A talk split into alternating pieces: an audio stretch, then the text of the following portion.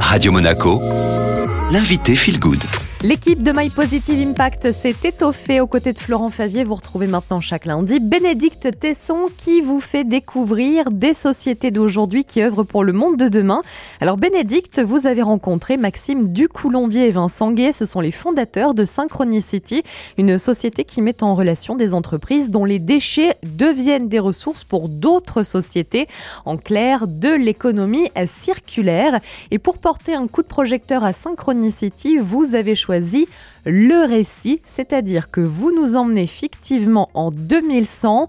On va rencontrer avec vous la petite fille de Maxime pour eh bien, euh, s'apercevoir de la portée de Synchronicity en 2100 dans le monde. Février 2100. Un soleil d'hiver illumine les rues de Marseille, les vélos sont partout, c'est l'heure de pointe. Elodie s'arrête au feu rouge et met pied à terre. Un vélo cargo arrive sur sa droite et passe devant elle, elle le suit du regard. Sur la remorque, elle reconnaît le S-Bleu de Synchronicity, entreprise créée il y a 80 ans par son grand-père et un de ses amis. Elle regarde le livreur s'arrêter devant un restaurant.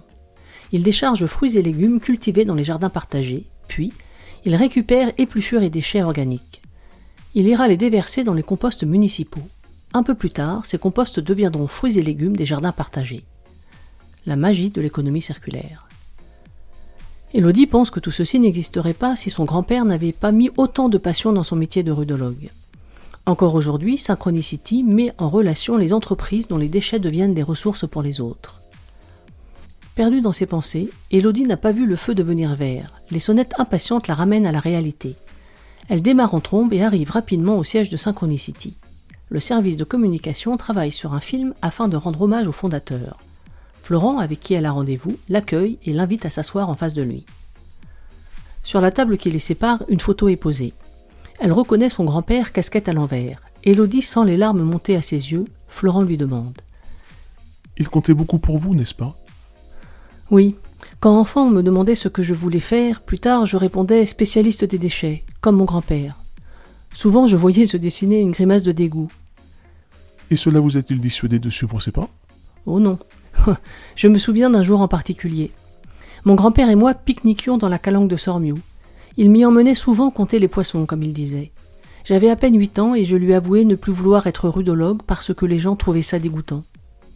Il s'est mis à rire en me disant que j'avais bien le temps de décider, que pour prendre une décision, l'important était de trouver pourquoi nous faisions les choses. Face à la mer, il m'a alors raconté l'histoire des tailleurs de pierre. L'histoire des tailleurs de pierre? Oui, c'est une histoire qui se passe sur un chantier où se construit une cathédrale.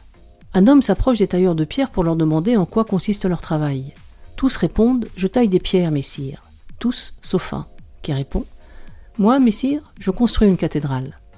À la fin de cette histoire, je me souviens m'être blotti dans les bras de mon grand-père en lui demandant quelle était cette cathédrale à lui.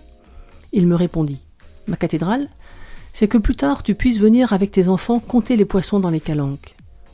J'avoue que sur le moment, je n'ai pas bien compris la relation entre déchets et poissons.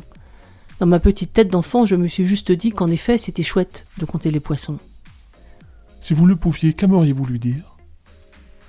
Aujourd'hui, je suis une maman qui emmène sa fille compter les poissons dans la calanque de Sormiou.